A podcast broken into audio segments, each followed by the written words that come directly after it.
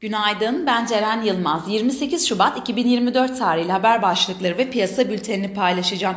Goldman Sachs CEO'su Salomon yumuşak inişin başarılması konusunda belirsizlik olduğunu söyledi. Traderlar artık FED üyelerine paralel ölçekte faiz indirimini fiyatlıyor. Apple yaklaşık 10 yıldır sürdürdüğü elektrikli araç projesini sonlandırıyor.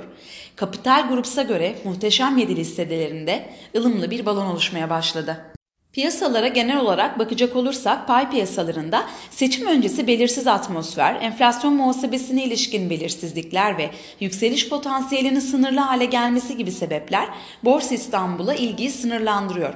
Orta vadede ise rasyonel politikaların istikrarlı uygulanması ve ekonomi yönetimine olan güven, CDS'deki gerileme gibi pozitif etkenler varlığını korudukça sert geri çekilmelerin alım fırsatı olacağı görüşünü koruyoruz. Global tarafta bu sabah ABD vadeleri, Alman DAX vadeli satıcılı, Asya endeksleri karışık fiyatlanıyor.